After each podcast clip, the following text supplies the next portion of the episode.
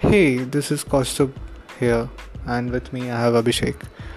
Uh, so, on this podcast, we'll talk about books and we'll talk about how the ideas inside the books change our mind, our perception, and the future. And we'll also talk about various fiction, non fiction books and how they impact our society and how currently society, in a way, is also a projection of it.